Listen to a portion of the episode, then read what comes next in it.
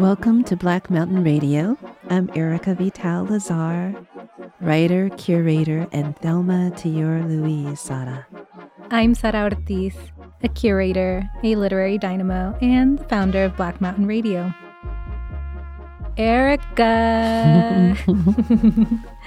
Can you believe it? We're back for a season two. Yes, let's consider it a sign that we made it. As you know, we spent the fall of last year working on another season of Black Mountain Radio, which is a collaboration between The Believer magazine and Black Mountain Institute here in Las Vegas, a place known for its towering neon signs and a place whose signifiers are really well known. The one that's perhaps the most iconic is that Welcome to Las Vegas sign, which used to just be this blinking beacon in the middle of the desert. I love the idea of beacons beckoning Mm. and the welcoming nature of signs. When I think about signs, I think about the book Flash of the Spirit, one of my favorite books by historian Robert Ferris Thompson. And Thompson is known for his writing about African art in particular. And in that book, he takes an African centered approach to symbiology and the use of signs in the creation of the African cosmology. Thompson's work asks who gets to decide what signs are worth studying? Who gets to decide what signs we keep?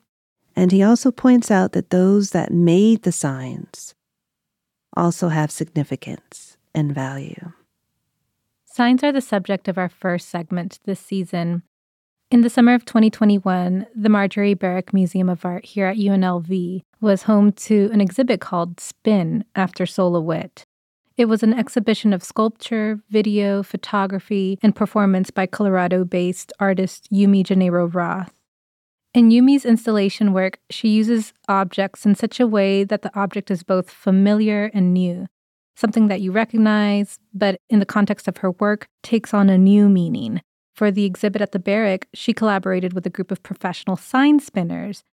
Erica, sign spinners are a pretty familiar sight, but do you ever pay attention to what they're actually doing when they're standing out on those street corners? Well, I had the honor and opportunity to meet one of the sign spinners featured in that exhibit, and the educator in me came out somewhat crassly. Mm. And I asked if he had other plans, like going to college, taking classes. I was essentially asking, So, what else will you do? And someone on the museum staff, I believe, said so graciously, This is what he does. So, yes, Sada, we've all seen sign spinners at a distance and sometimes up close. But what assumptions do we make when we see them? Mm. And do we take the time to recognize the artfulness? Gosh, thank you so much for sharing that example, Erica. What I love about that is that that's actually one of the things that Yumi points to in this exhibit. What happens when someone like a sign spinner is signified as an artist by someone like Yumi, who is an artist herself? And what happens when that art form is taken from the street into the museum space and then back out into the street? Here's Yumi. It's like a silent world of movement. When you see a sign spinner, what you see is a six foot sign, weighs five pounds, and you see somebody who's really skilled, who's taking that sign and they're throwing it in the air 10, 15 feet above their head, spinning it above their head, they're spinning it around their body. Again, all to catch your attention so they can direct you towards the thing that they're advertising.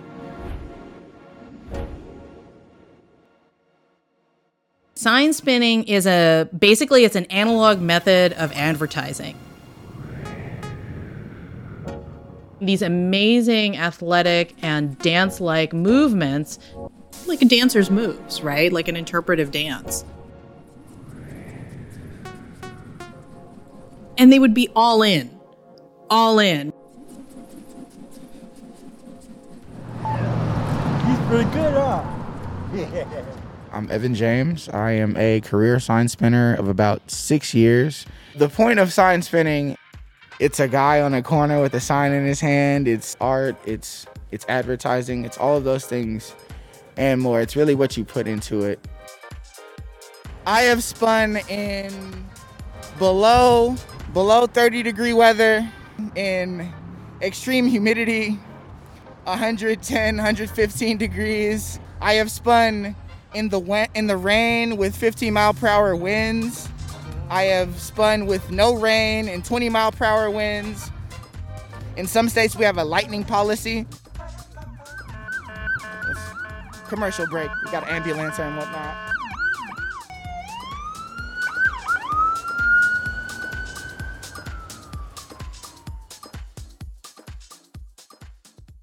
I'm Yumi Janairo Roth, and I'm a professor of sculpture and post studio practice at the University of Colorado at Boulder. And I'm also the artist behind the exhibit Spin After Sol LeWitt at the Marjorie Barrick Museum of Art in Las Vegas, Nevada. Spin After Sol LeWitt combines conceptual art language with art and culture of sign spinning. I became really fascinated with sign spinners when I started seeing them in the early 2000s in Southern California. And I was so amazed at seeing these individuals performing these incredible sort of acrobatic, athletic, balletic movements, but really in, in kind of solitary car culture situations, boulevard wide streets, cars whizzing by in both directions. How do you catch somebody's gaze at going 50 miles an hour? Well, maybe it's a sign spinner it was clear, especially when I would see really good sign spinners, that they were completely immersed in the performative action of what they were doing, even though they were selling a product. They were an advertising company. And so I just kind of carried it around with me for a long time. And I was like, okay, well, if I work with sign spinners, what are they going to spin? Because I didn't have a product to sell. And so I started thinking about Sol LeWitt and these particular sentences on conceptual art that he wrote in the late 60s 35 sentences that describe this new role of the artist. The artist is a person who generates ideas as opposed to somebody who makes things. And I wondered what would happen if you took those texts and replaced where advertising normally goes with conceptual art language.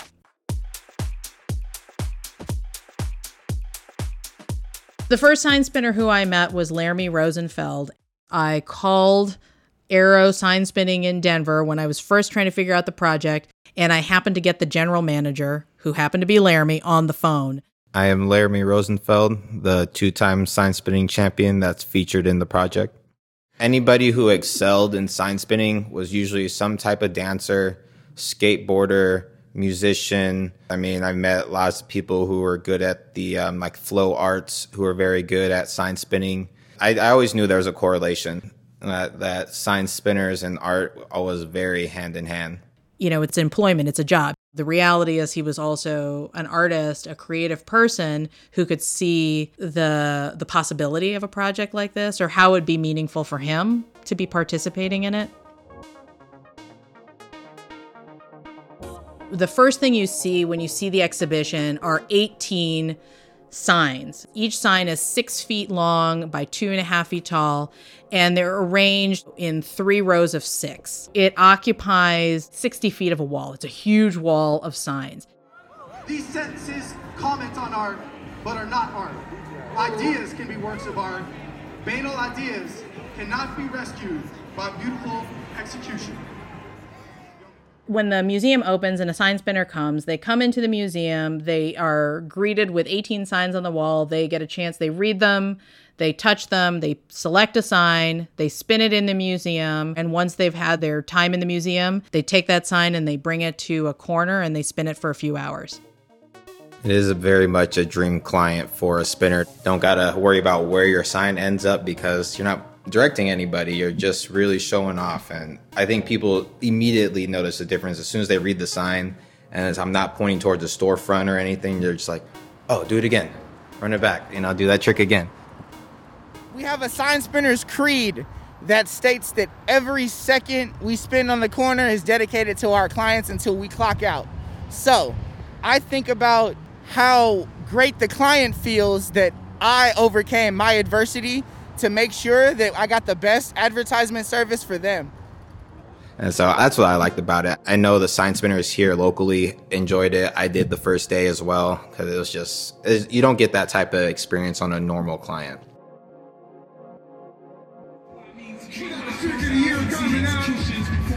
Some of these spinners are working hard all year long and being creative. And gonna come bless the sign with the trick that they created. Arrow. Yeah, I mean the competition as a young kid that was that was the goal. Just off the back, you know, we have at least 100 spinners just as talented as me coming in from all across the world, not just the country. And as you arrive, you know, you start just hearing these random people far away yelling, "Arrow!" The culture of sign spinning, which a lot of people don't, you know, they look over it, but it is very much like a a brotherhood skateboarding style type of bond. You could go to any market, show them a trick, and them get excited about it, and they show you a trick. Grab your seat. If you signed up for the Trick of the Year competition, make sure you got a seat on the bleachers right now. So I think I started in 2006, 2007, and come 2010, I was really gunning for it. I was like, this is my year. I'm going to win. I trained very hard. I was, you know, working every weekend, every weekdays as much as I could. Just kept getting a little bit better. I was like top 25, top 11. I think I got seven one year or something like that. And then finally, the competition was coming up in California. I was sick. I had a fever of 110, and I had to get in a car, load full of people, uh, six guys going to compete for a competition. And I have a fever. I'm like resting between rounds. And I don't know if that calmed me down, but I was in the zone that, that year. That was 2011. And I ended up winning that year uh, when I was about 17, turning 18. So after that, I really started competing a lot more. I was like, all right, well, now I got to win again. Coming in as somebody who was so outside of it, I just thought there was sign spinning and there was like really good sign spinning. And I never understood the variety that really existed. And maybe their movements are more dance oriented versus more technical versus height or speed. The competition provides it because all the best people are right there. Hmm. Why do I compete? Well, for two reasons. One, I love the art and the challenge of being able to come up with something new and want to do something I've never done before and put something inside sign spinning that's never been here before. So I compete to express my creativity along with challenging myself to be better. I'm there to beat the person I was before I showed up to competition. Also, money helps. New trick. We're gonna do suitcase position, right? Just like holding a suitcase. Okay, so right arm over. It's just gonna be called the basic spin, okay? You're gonna flare your sign out like that, hold it above. So it's called thunder and lightning. This one's a little more advanced. Got the cartwheel.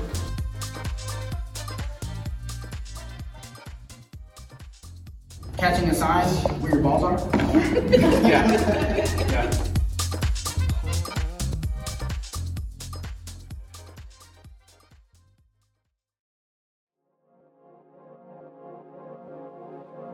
Conceptual artists are mystics rather than rationalists. They leap to conclusions that logic cannot reach.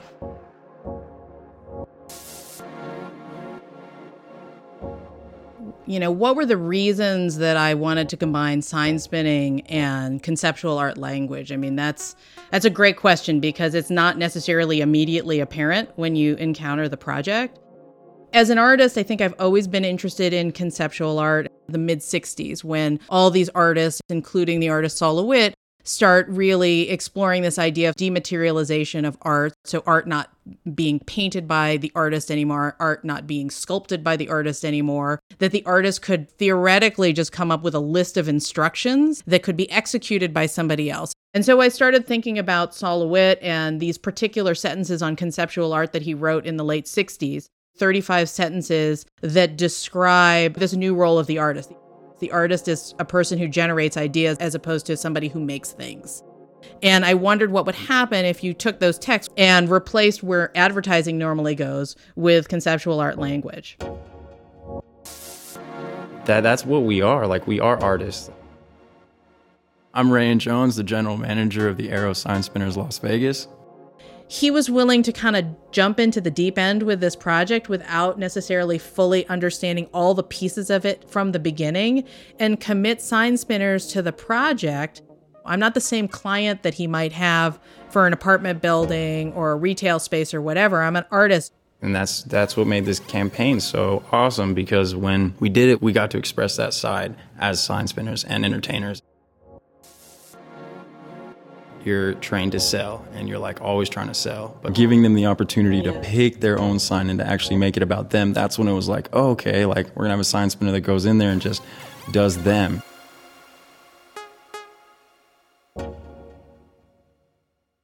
Spinners, even if they're doing this thing that they love, they want to increase sales or foot traffic or any number of things. But in this case, they're getting text that in some ways is they're finding some kind of reflection of themselves in the text this is my third time doing this, and it is like a different mood every time you walk in. It says it should run its course. I feel like a lot of people are struggling, going through some different struggles right now, economically, all these different things. I'm just feeling a little worn. I feel like I'm in a hamster wheel. It'll run its course. It'll it'll be over. It's not going to be miserable forever.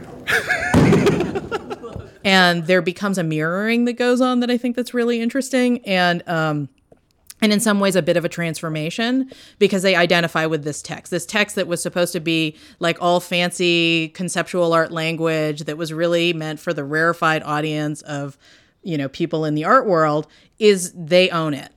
And they own it literally by like moving those signs around and and they own it figuratively because it, they start to embody it Right. So this sign says the most important are the most obvious, and the other sign says there are many elements involved in a work of art. That's when it clicked. She cares about the culture aspect. She cares about us. It's like being asked to like strip off a layer of professionalism like that. my god! exactly. There's the job that you do for the client, and then there's all the personal spinning that they do. And there's a different quality to that. And that's the piece that I was trying to bring to the foreground. A lot of people don't get that. A lot of people don't understand that, hey, like, we're not just a sign spinning company. Like, we're, we're lit- we do have an art form and we do have a culture behind it. Everybody's like, oh, you guys just spin signs. No, man, like, there's a lot more to it than just spinning signs.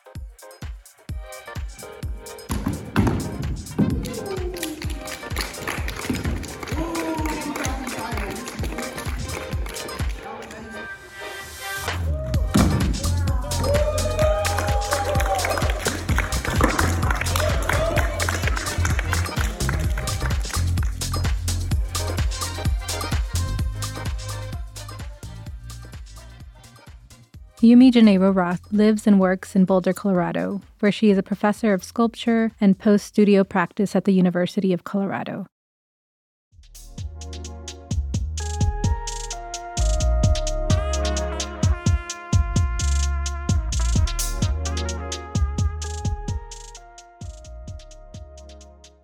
In 2020, The Believer published an essay called The People of Las Vegas, and it went rather viral.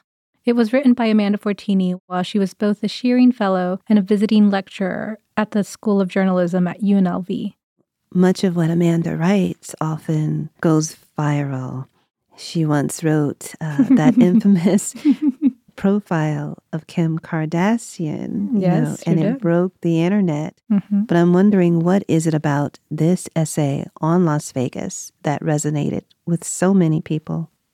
That's such a sharp question, Erica. I think what people responded to was that it was, in some ways, directly debunking the mythos of Vegas. Vegas to me is like is like New Orleans. It exists in the mythos of people's mind. And so now Amanda is building upon the work she did in that essay with a book length project about Las Vegas. She came back to town last fall to work on a chapter for that book about the strip malls of Vegas in particular. Well, in many ways, Las Vegas is the strip mall of the nation. That is definitely how people interact with it, isn't it? Amanda also went to a very particular strip mall here in town with producer Layla Muhammad, and that strip mall is the historic commercial center. A side note here I hope I won't scandalize you, Sada, but the minister who married me once invited me to the green door. And for those who don't know, that's one of the iconic businesses in that strip mall for swingers. yes. Yes, it is. it's interesting that the green door and other such pockets of life are contained within this historical commercial center, where the gaze of the onlooker matters either seedy danger and adventure or the relative safety of a latte. It all might depend on who you are, where you might prefer to position yourself, or the language you would use to describe where you're going, and where you comfortably find community. Here's Amanda. Some years ago, around 2011 to be sort of exact, my husband and I found ourselves in Las Vegas because I was reporting a story about how a certain luxury mall built in the wake of the financial crisis was faring. Weary of the world's most splendid ghost mall, as I called it at the time, we decided to leave the snow globe of the strip casino where we were staying in search of an experience altogether less manufactured. We got in our car and drove to an acclaimed Thai restaurant a friend of ours was always raving about. It was Lotus of Siam, of course, and though we enjoyed our garlic black pepper chicken wings immensely, what really captivated us was the strip mall in which the restaurant was located. From the street, the place was unassuming and possibly neglected. Unlike most strip malls, in which multiple storefronts face the road, these businesses turned inward to form a makeshift town square of sorts, like an Italian piazza. As we pulled in, we weren't prepared for anything out of the ordinary. Architecturally, aesthetically, the mall was unremarkable, even ugly. A collection of low slung stucco buildings, most of them painted in that pale clay color you see all over the Southwest. What was remarkable was the variety of establishments found there, the oddest, most unexpected menagerie we had ever seen, all of them arranged on the edge of a parking lot as big as a lake. There was a billiards room, a place to buy trophies, a theater where a show called Evil Dead the Musical was playing, a jewelry store, a uniform outlet, a tactical shop where cops, firefighters, and security guards could purchase their gear, and a gay bar whose exterior made it look like a saloon straight out of a Western movie. There was a fetish boutique, a multi level marketing company whose peeled off ghost lettering seemed to bode ill for its future, and an adult daycare that felt, to me, like the saddest place in the world especially as clubgoers pulled up to neighboring night spots in limos. Across the way sat a Pentecostal church. How on earth could all of these exist in the same complex? There wasn't a big corporate anchor store like there is in most strip malls, no Sears or Kohl's, Target or Albertsons to bring in regular customers, but there was a liquor store that probably served a similar purpose. Still, the whole place felt like a solar system without its sun. We were at the Commercial Center, the collection of stores located a mile east of the Strip and roughly two miles south of downtown Las Vegas. We circled the enormous asphalt parking lot in our car, laughing in delight. It was dark out, but the mall was surprisingly lit up, full of life and activity. We watched a young woman wearing only a red bra and a placemat sized miniskirt enter an adult swingers club called Fantasy and drove past a bright green facade with a gold lettered sign that read The Green Door, yet another swingers club, this one infamous, which we didn't know until we called it up on Yelp.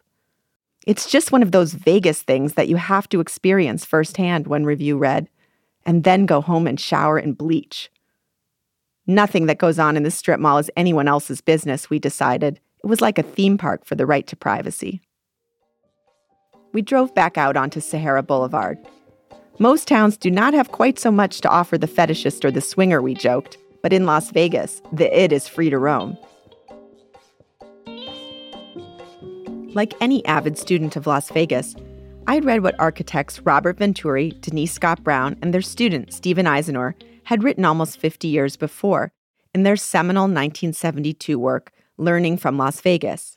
That learning from the existing landscape is a way of being revolutionary for an architect. True, but learning from what exists without imposing one's aesthetic or moral values on it is also a way of being revolutionary as a human being. Venturi, Brown, and Izenour were writing about an entirely different, far more illustrious strip, the strip of casinos for which the city is famous. In doing so, they were asserting the validity of the commercial vernacular at a time when their peers were interested in modern architecture and its purist or utopian aims. Las Vegas strip malls, so common that they are often seen as beneath intellectual or aesthetic contemplation, certainly qualify as the commercial vernacular. I wanted to look at one strip mall in particular, really look at it without judgment to see what I might find. As Venturi, Scott Brown, and Izenour said, the familiar that is a little off has a strange and revealing power, and there is a way of learning from everything. And so, a decade after that first joyride around the parking lot, I found myself back at the commercial center to visit with Paula Sadler, the owner of A Harmony Nail Spa. When you research the commercial center, all roads lead to Paula. Google the mall, up comes Paula. Ask people about it, they'll tell you to talk to Paula. That's because in 2006, Paula started the Commercial Center Business Association, a consortium of business owners in the strip mall who have charged themselves with its security, care, and upkeep. In her role as president of the association, she has become something of an amateur scholar of the historic Commercial Center district, as she has rechristened the mall on the website she created, as well as its informal publicist. Me, personally, I pretty much grew up in Las Vegas. I'm from Los Angeles, and I was actually introduced to Commercial Center way back between 92 and 94 with my choir at Green Valley High School. On the sweltering August day we met, Paula, a polished, self possessed woman, was wearing a silky green blouse and bejeweled flip flops. A giant quartz crystal hung around her neck, reflecting the pastel colors around her. Paula moved A Harmony Nail Spa into the commercial center 17 years ago in 2004. Behind A Harmony's rather innocuous storefront is a sprawling spa oasis. With its purple decor, vine like overhead greenery, and faux trees, it feels like an enchanted forest in which you can get a pedicure. We focus on the natural and holistic. So we have a lot of holistic and wellness services like ion detox, uh, foot soaks, uh, detox foot baths, we do massage, of course, aromatherapy, working with crystals and gems. The Commercial Center, which opened in August 1963, was the first, and now, after nearly 60 years, the oldest open air shopping center in Las Vegas. The development of the 28 acre outdoor mall was made possible when E. Parry Thomas, a banker who bought hotels and other properties for Howard Hughes, and his longtime business partner, a real estate developer named Jerry Mack, sold the land to the county. Clark County still owns the massive 18 acre parking lot, which has more than a thousand parking spots. The shopping center was meant to serve the rather upscale surrounding residential areas, especially Paradise Palms, a planned mid century community developed between 1960 and 1965, where celebrities like Johnny Carson, Donald Sutherland, and Phyllis Diller had homes. The first businesses in the commercial center were rather traditional strip mall fare a beauty college, a dress shop, a Dinty Moore restaurant, and Vegas Village, the local Walmart of its day. A friend who has lived in Las Vegas since the early 60s recalls ice skating weekly at the Ice Palace with its NHL sized rink and high rise bleachers. Rock concerts were often held there as well. The Grateful Dead, The Doors, Bob Marley, the Steve Miller Band, and the list just goes on. It was, for instance, the only venue Led Zeppelin ever played in Las Vegas in 1969. By the late 70s, the ice rink was a roller rink. It's now the Las Vegas Roller Hockey Center and will once again be a venue for concerts and events. I have heard many other stories, as one does in Las Vegas, maybe apocryphal, possibly true, that the Rat Pack ate late night at the commercial deli, and that Liberace had his campy rhinestone costumes dry cleaned at Tiffany Couture Cleaners, neither of which is still in the commercial center. It's also said that Elvis bought a ring at John Fish Jewelers. He did. I think it was back in about 19, was it 68 or 69, right in there? John Fish is a lanky 60 something man with a gentle manner. And he came in, and Dad sold him a ring. I remember the story. John Fish Jewelers was started in 1955 by John's late father, John Fish III. He was a high school math and history teacher who, with a $10,000 loan from his brother in law, decided to make a career change and go into the jewelry business. Over the years, we've had a lot of celebrity clients. Yeah, Elvis, Dean Martin, Lola Falana, Neil Sedaka, Tom Jones, Jerry Lewis. I waited on Jerry Lewis when he came in one time. Fats Domino was a huge customer, uh, headliner, a black headliner uh, at Flamingo, the Flamingo Hotel. Up through the 80s, at least, it continued to be a busy, thriving shopping center. But like any mall of the moment, its luster eventually began to fade. The 80s era fad for indoor malls certainly played a role in its decline, as did the rise of stores and boutiques and mega casinos. The outdoor strip mall became temporarily passe, a relic of a supposedly less sophisticated time. The changing map of Las Vegas was also a factor. Builders were pushing further and further out, south and west into the Vegas Valley. Residents began moving to those locales, so retailers followed. Should we pull up a chair maybe? Let's do that. Here, hold this. One morning over breakfast at Vicky's Diner, My given name is Wendell Jackson, and my stage name is LaWanda Jackson. Wendell Jackson told me that she used to perform at both Badlands, the Western themed gay bar, still located in the shopping center, and at the Las Vegas Lounge, the only bar in the city that catered to transgender patrons. I'm a female impersonator. I used to headline on the strip. I used to go to the lounge to do the shows, and I, uh, Badlands is still open. I used to work there too as well as a performer. This was known as the cut. A cut is where people go to sell their, their goods. Two bathhouses, two gay bars. So this was a party place back in the day. Paula told me that she is also president of the Lambda Alano Clubhouse, a 12 step recovery organization that provides meeting space in the commercial center for LGBTQ groups. And she spoke to me about the gay history of the strip mall. Yeah, there's always been businesses like that. Um, I actually used to sing and do shows at the Las Vegas Lounge as a show director back in 2002. And it was a wonderful place and it employed all transgendered bartenders. So it gave people work and it was a very important and vital place for the community. I began to wonder how much of the prevailing perception of the commercial center, the notion that it was a dubious or scary scene, stemmed from the fact that it was a locus of gay culture and a place where visitors, gay and straight alike, could freely explore their sexuality and experiment with alternative lifestyles. It's not exactly a newsflash that normies might be squeamish, judgmental, or outright homophobic. By the mid to late 90s, the commercial center had fallen into disrepair and had acquired the reputation that to this day it has not entirely been able to shake. As a ramshackle, unsavory place where crime takes place, an eccentrically oversized parking lot surrounded by an inexplicable hodgepodge of businesses. When the commercial center comes up in conversation, its notorious sketchiness inevitably gets mentioned. Our initial reaction to the commercial center was, you might say, the usual reaction, which is that it was seedy, sleazy, and pretty strange. It was the response of the tourist, the visitor who sees only the surface. But that's not the best way to take in Las Vegas, which is like a fan dancer, revealing herself slowly, coyly, glimpse by ephemeral glimpse. I found the business owners understandably protective of the shopping center. It's their community, after all, as well as their livelihood. They are reluctant to focus on or contribute to any negativity about the place.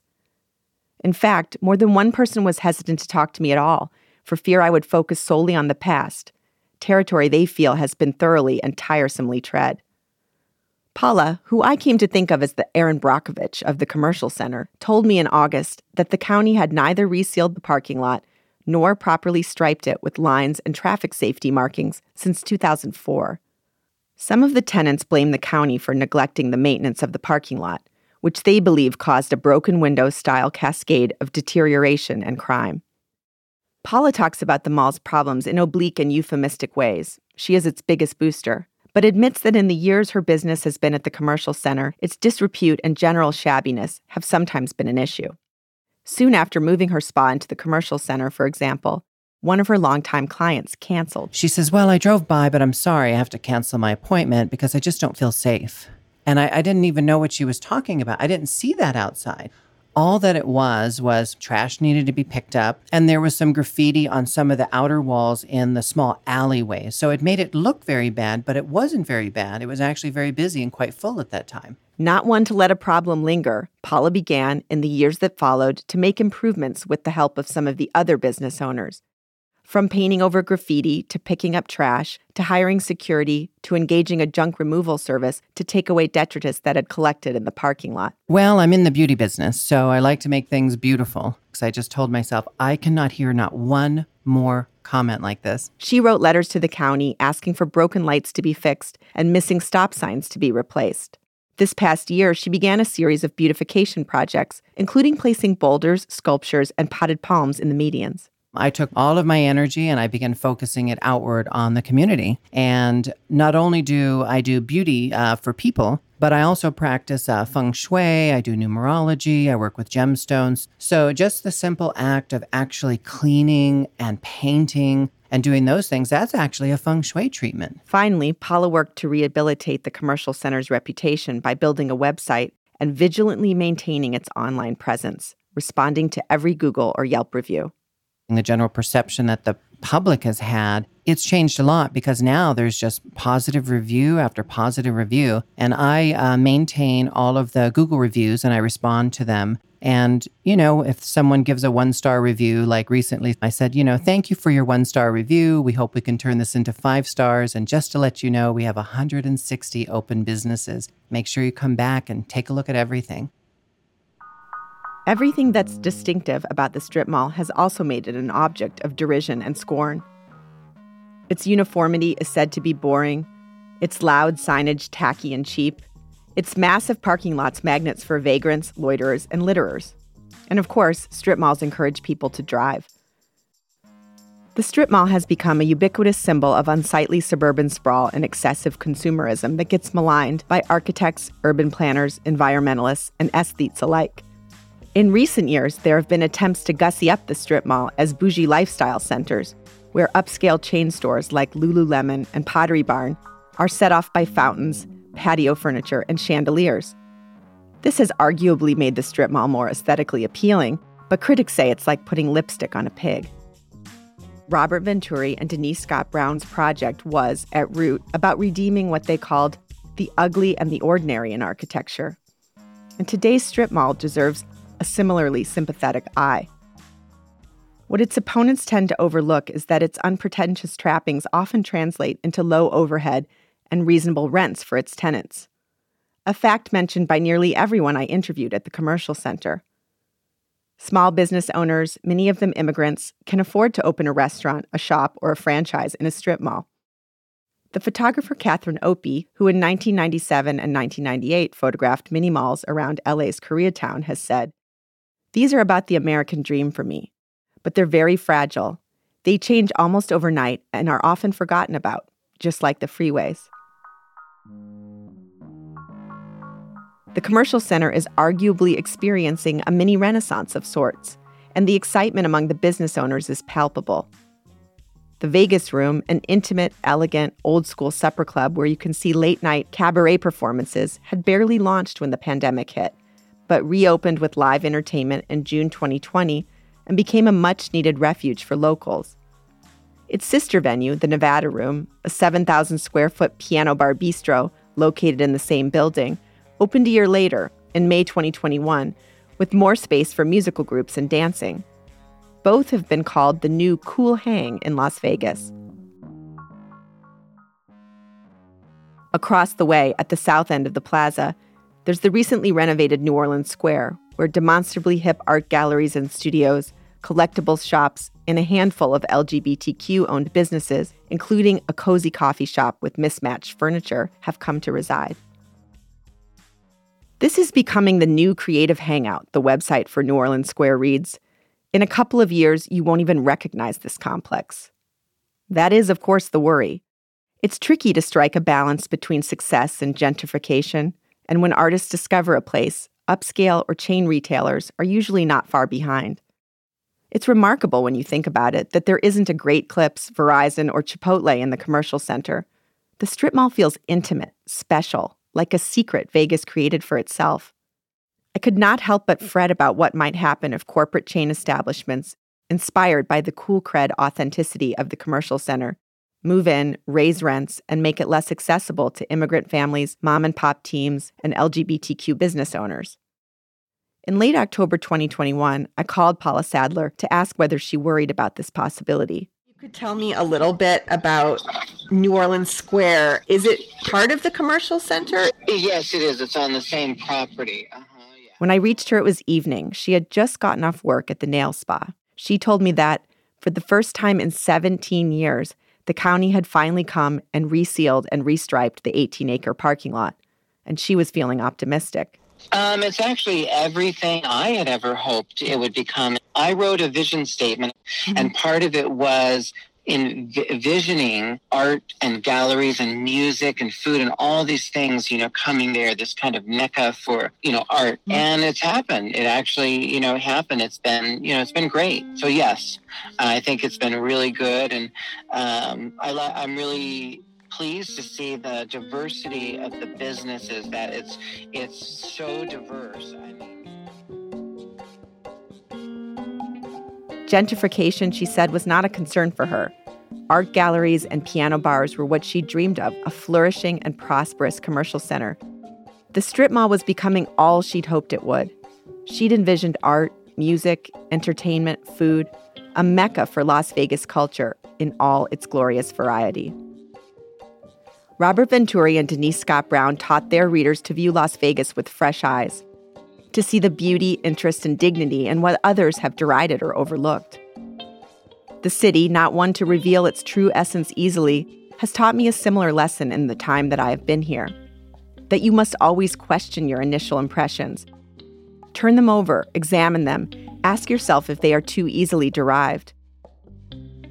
That you must look beyond the obvious if you want to truly see.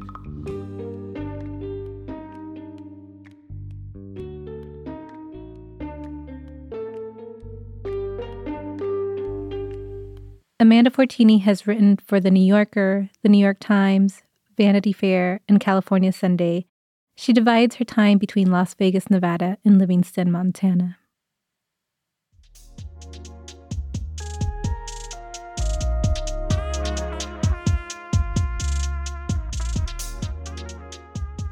In The Vegas Dilemma, a collection of short stories by Vi Khi Nao, the central characters are people who live on the margins. Set largely in Las Vegas, the stories take place inside corporate coffee shops and grocery stores, and at the Hoover Dam, and on the internet. V is a writer who cares very little about the limitations imposed by genre. She's very disruptive, she's experimental with form, she's not afraid of fluidly moving between genres and playing with the signifiers of both narrative and poetry. English is actually not her first language, which I think is her strength of her work in many ways. I'm often reminded that we both have the same vocabulary at our disposal, but she consistently uses it in the most unorthodox ways, and I just think it's brilliant. Yes, it's as if the way she uses language calls attention to the fact that languages are made of symbols. V's not bound to the words. She decides what the symbols mean. She makes her own meaning. Even the title of poet can be a kind of shorthand. People tend to project onto poets, and poets have a way of seeing themselves, and V resists that. In this segment, V spoke with her friend, frequent collaborator, and fiction writer Daisuke Shen about the Vegas dilemma. Hi, V. Hi, Daike. How are you doing today? I'm okay. It's really bright and beautiful here in uh, Boulder. Well, excellent. I'm very glad that it's sunny. It's also sunny in Brooklyn. Likewise. Are you ready to get started uh, for this I interview? Am. I am.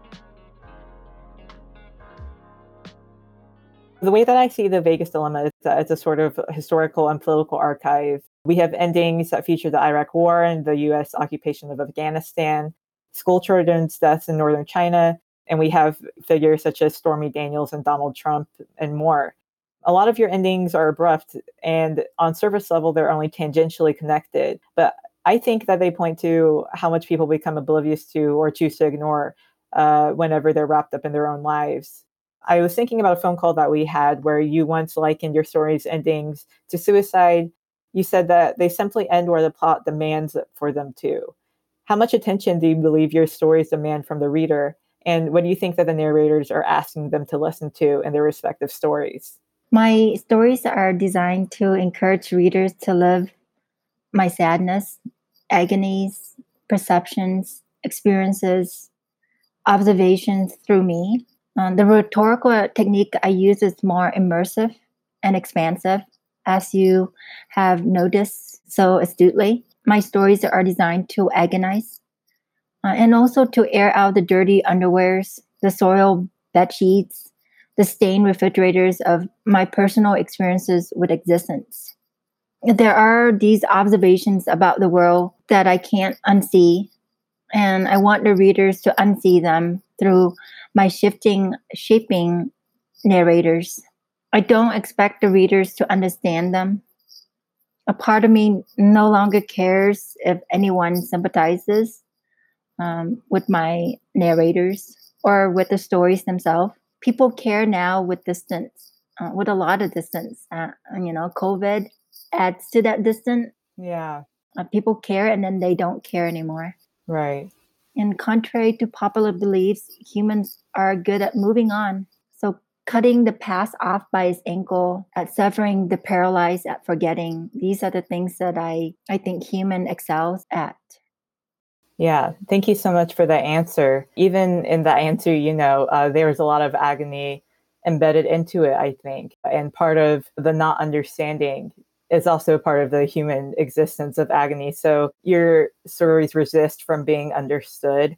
And it requires, I think, a wrestling with that. And for readers themselves to wrestle with themselves as well. What were the first reviews you got from people who read this manuscript? I I don't have very good memories of certain reviews of people. Mm-hmm. Like when they send it to me and or I read it and I'm reading it either on bus or train stations or somewhere and it just like it's like the wind, you know, and Yeah. then they leave you and you don't think about it. And I do have amnesia about how other people experience my work. I don't know if that amnesia is part of the way I give birth to literature, but allows me to like just abandon everything and start from scratch and not memorizing what others have said about my work.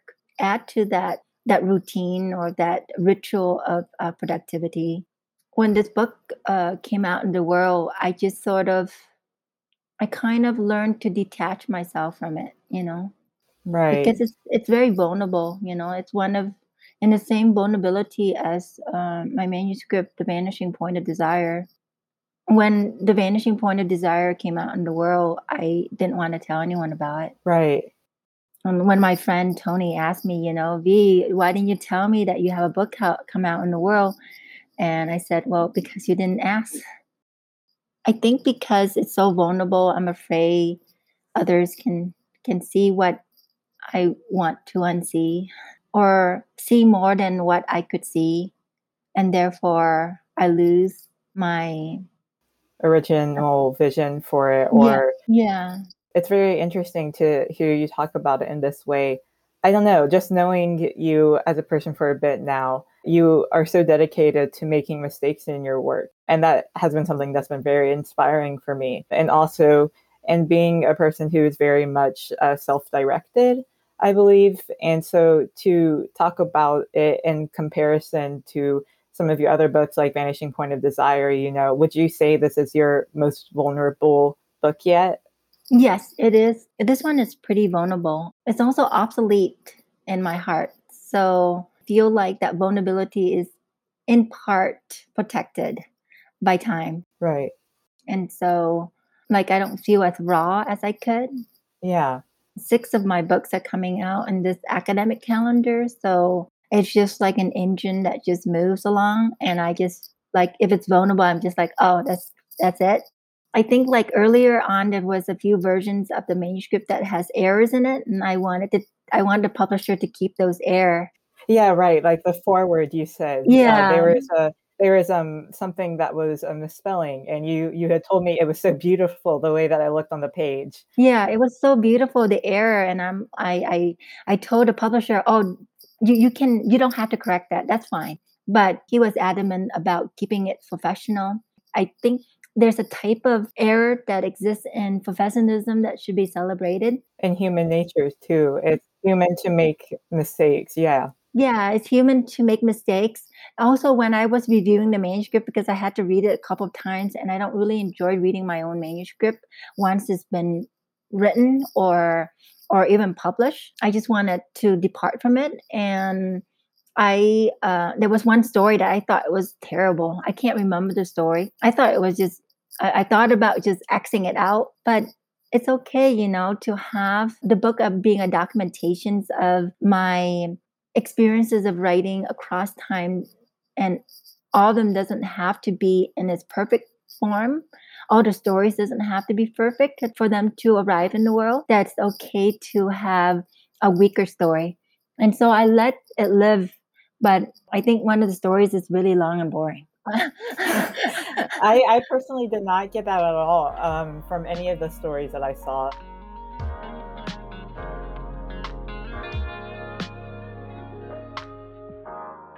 Part of your answer just now, for some reason, made me think of a question that I had for you about language and the way that the characters in this short story collection sort of talk to or around each other.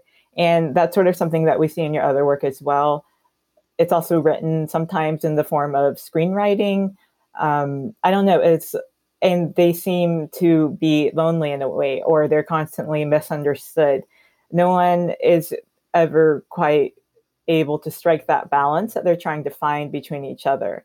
And I just wanted to know, you know, if you could talk a bit about maybe that loneliness or that isolation, or even if you feel as a writer that you're able better able to express yourself on the page than you are in person? I think I express myself not too bad in person. I think sometimes very rare uh, in this world for someone's personality and uh, expression to show so much on the page. Well, thank you, Daike. And you know, some of the stories I wrote it in real time. The way time operates in my story is very fascinating for me as a writer because writers often write something like a year or 10 years later or five months later after they have experienced an, a particular experience and they want to extrapolate it in a, a, short story or in a novel or even in an essay. And mine just happens now like my name you know like it's happening in real time. So it has this meta-ness. Some of the casino scenes some of the bar scenes some of the experiences i basically capture in real time because i i have this fear of amnesia of a particular moment in which I think, oh, I want to capture this later and then it's gone. And so I would open my laptop and write it in real time. I'm writing it as it's happening. And so sometimes like the tenses are interchangeable in my stories because certain things do happen in a moment and then some certain things happen later. And how do you capture time uh, away from time while in time and at the same time at that time?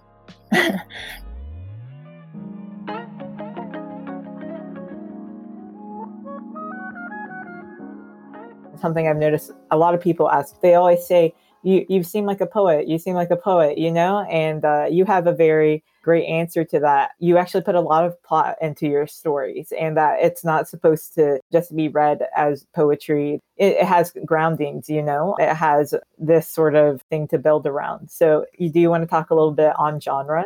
Yeah, like I think like my my fiction is very plotted. Like whenever people say, "Oh, your work is poetry," it's so emotionally based. There's like characters move in and out without any awareness of it. But it's like I plotted all my stories. I sat down, I'm like, I have a very precise vision for it.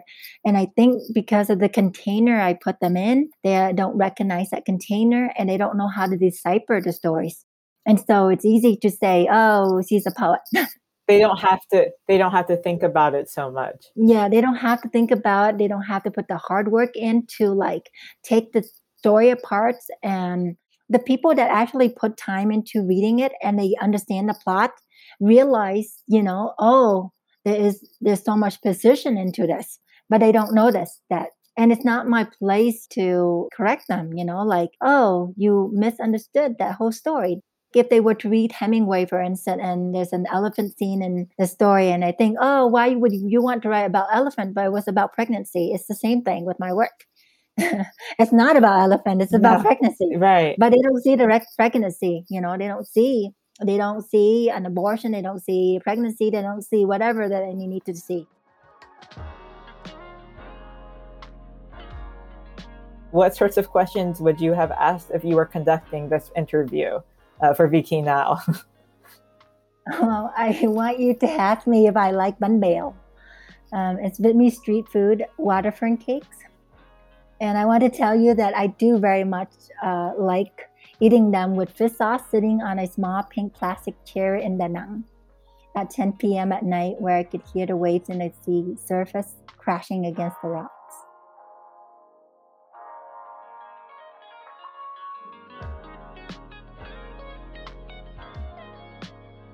Vi Khi Nao has authored 20 books of poetry, essays, and fiction, including A Brief Alphabet of Torture, Fish in Exile, and Sheep Machine. Daisuke Shen is currently working on a short story collection as well as a chapbook in collaboration with V, based around the 1989 film Funeral Parade of Roses.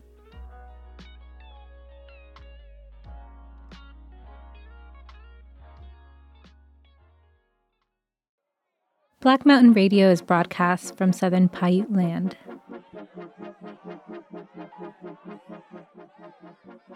Black Mountain Radio is an audio project of the Beverly Rogers Carol C. Harter Black Mountain Institute. Sara Ortiz is the architect and host. And this season, my co host is community leader, esteemed colleague, and my very dear friend, Erica Vital Lazare. Our senior producer is Nicole Kelly.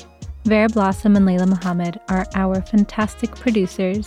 Additional production and sound design by Ariel Mejia. This episode was edited by Sara Ortiz and Nicole Kelly. Our production assistants for this season are Sylvia Fox and Sunny Brown. Our theme song is by Jeremy Kawicki, art by Niege Bourges, graphic design by Lily Allen, copy editing by Summer Tomad, and a special shout out to our engineer friend in the booth, Kevin Crawl.